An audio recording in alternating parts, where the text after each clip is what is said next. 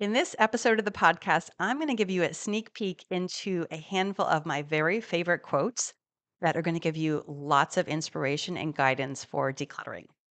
You are listening to the Decluttering Club podcast. I'm your host, Sarah Mueller, and it's my mission to equip women to declutter their homes, their time, and their lives so that they can cherish what truly matters. You are listening to the Decluttering Club podcast, episode number 32. Today, I'm going to share with you seven of my favorite quotes to inspire decluttering. Are you ready? Let's go. All right. So, if you have been in my community for a while, you probably have noticed that I love quotes. I adore reading. I read a ton of nonfiction, a little bit of fiction every now and then. And um, I just feel like when you read a great quote, you want to hang on to it. So maybe I'm a collector of quotes. You could think about it that way. But I just feel like there's so much wisdom. And frequently, um, you know, when you read something that's really well written, it just captures like the essence of an idea. And when I see something like that, when I learn something like that, I want to share it with you guys. Okay, so I have collected, uh, I believe, six or seven of them, and I want to share them with you and walk you through what they are and why I think they're useful and important and valuable when it comes to decluttering.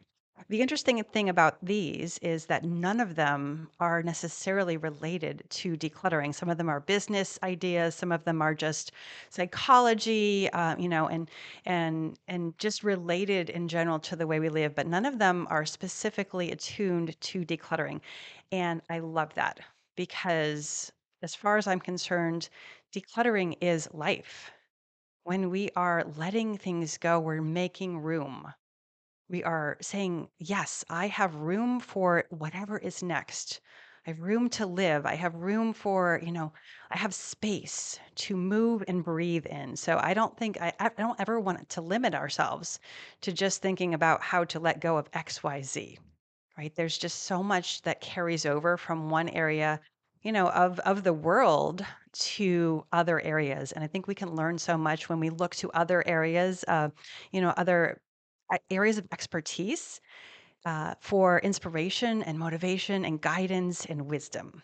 Okay, so that's why I like to pull from different types of books um, so that you can kind of look at things in a different way. Okay, my first quote is from an author called Garrett Gunderson, and the book is called Money Unmasked. And there's a lot of parallels between money and clutter. Okay, so this is this one is super short and sweet. The game of more is unwinnable. If you are pursuing more, you're never going to have enough. And how many times has that happened for you? Because I know it happens for me all the time. You know, if I am like, "Oh, I don't have enough," or or let me add, you know, to my collection, or wouldn't it be nice to have another one, right? That is a losing game, my friends. If that is the game we are playing, we're only going to lose all the time. Okay, so just remember this one. If you notice that you have fallen into the trap of more is better, if you are playing the game of more, more, more, whether it's like acquiring more or maybe it's just keeping more, just remind yourself that is not a game that anybody can win. It's a slippery slope every single time. Next quote.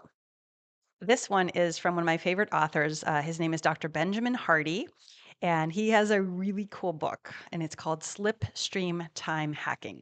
Such a cool book. So he says, in our world with limitless options, limitless books to read, limitless clothes to wear, limitless paths to take, it is extremely important to be picky. Excess is a suppressant to abundance. Excess represents the broad path which most people travel with too many clothes in their closets and too many competing priorities. Paralysis by analysis is at an extreme. And can't you relate? Because I sure can. You know, at no time in history have we had more options. Think about Amazon, the everything store. There is like, you could go and buy a billion things on Amazon. If that is not the, a recipe for overwhelm, I don't know what is. You go to the grocery store and they have 500 varieties of cheese and, you know, 27 varieties of the potato chips from one manufacturer. Is anybody ever supposed to make a decision? Okay. So what we need to do and what this what this quote is telling us is that we need to get picky. We need to be very picky because when we are not picky and when we just let everything in or we try to keep everything, we are blocking abundance. We are literally blocking the thing that we're kind of seeking. Right? That's why we keep things because we feel like we want more. We want to have choices. We want to have options. We want to have the world at our fingertips, but what but uh, Benjamin Hardy is telling us is that the exact opposite happens. And um, you know, when you're not picky and when you indulge in excess, then you are suppressing your ability to to be in abundance. Ooh, so that's kind of a hard one. It's so good. All right, next quote. This one is a quote by a philosopher named Seneca, lived, uh, I don't know, a couple thousand years ago. He said, It is not that we have a short time to live, but that we waste a lot of it. Oh my goodness. We are wasting our time. And can't you relate to this? Because I, again, I know that I can, right? We run around thinking, you know, living our lives and saying, I'm so busy. I wish I had another hour. I wish I had 25 hours in a day. But how much, how many times, how often do you find yourself like sucked down the rabbit hole of social media or just like wasting time procrastinating or just goofing off or you know telling yourself you need a break um, when you really could be putting that time to good use now i don't want you to take this quote or these words and use this against yourself okay this is not an opportunity to feel bad or you know to start hating on yourself and saying sarah says i'm wasting my life that's not the point here you know that but I just want you to notice, you know, the next time you say, "Oh my gosh, I'm so busy," just remind yourself, "I have so much time. I have so much time. How do I want to use my time better?" Right? And see what happens. Next quote. This uh, is a quote by Robert A. Johnson, and he has a book that's called She, right? S H E, She, Understanding Feminine Psychology. And this is not necessarily about men versus women. Um, this is there's the feminine aspect of of everyone. We all have a feminine aspect to our personality. Some of us more than others. And you know, for me, I've really worked at cultivating the feminine aspect of myself, and I love this book, particularly this. Um, this quote. This is such a good one. Okay. He says, There is a popular heresy abroad today which states that if a little is good, more is better. Oh, if a little is good, more is better.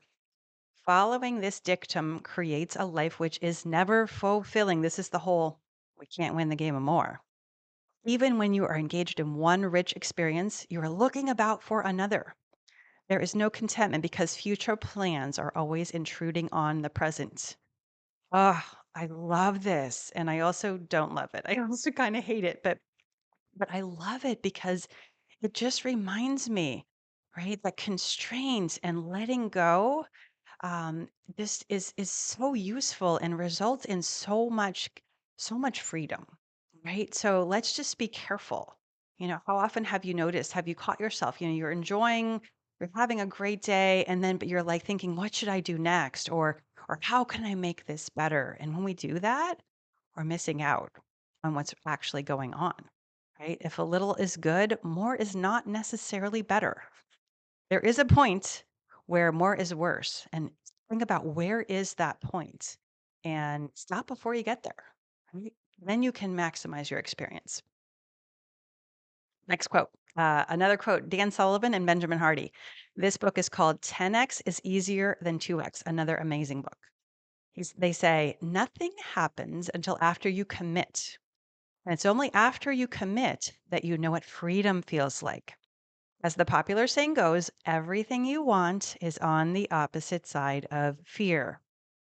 Oh, I love this quote. I love this one so much because you cannot declutter until you have committed to decluttering. You can kind of play around, you can dabble, right? But if you really want to have that result, if you want that kitchen to be cleaned up, if you want to host that party or that family dinner, or if you want to have your closet not, you know, not stress you out when you wake up in the morning, you got to commit. You've got to commit. And he says it's only after you commit that you know what freedom feels like. Oh, freedom is such a beautiful thing. So everything you want is on the opposite side of fear. That feels a little scary to me, obviously, right? But it's also really good news. As if we can just get through that fear, like fear is kind of the the the bridge to that thing that we want. If you want the garage where you can park your car in it, but you're afraid you're going to need those things, or you're afraid that you're going to, you know, like feel so bad that you haven't unpacked those boxes, you know, over the last 10 years, whatever it is that you're afraid of, the thing that you want is through that fear, right? So the fear isn't a bad thing. You don't have to get rid of the fear. You don't have to wait until you're not afraid to get the thing you want. In fact, you have to do it when you are afraid because that is the only way through. So I love this one. All right. If you have time to consume, you have time to produce. Another quote on time. And um, this is from um, an account on Twitter called Visualize Value. Uh, love this account, and they have lots of great visuals. But again, if you have time to consume, you have time to produce. If you have time to watch a movie or a show or scroll on social media, you have time to do. You have time to declutter. You have time for your hobby. You have time to to do that thing that you have been putting off. Right? And and we talk about this in the core membership. We talk about producing first, right? In your day, ideally you start with production and then later you consume right? Consumption is like the reward. So don't start with the consumption of, you know, whatever it is, the the media, the food, the the social activity. When you start there, then you may not get around to the production. And as human beings, we need to produce. This is all- for all you creatives. If you're not producing, like part of you is really suffering. So make sure that you have that time and that you set that aside. Up. That is uh, that is a um, question of discipline and standards and habits uh, because it's not necessarily easy to do it. It's so much easier to be fed, right? To be entertained and consume. Um, but the result is that we we end up feeling very unsatisfied if we're only consuming, right? We're gonna get a stomach ache. If you go to the buffet and all you do is consume and you overeat, you're gonna feel sick. Same thing with anything else in life. If we're over consuming um, and not producing, right? Not moving, not exercising, not not creating, we're gonna end up with a very unfulfilled life. So just be aware of this one. And don't tell yourself you don't have the time.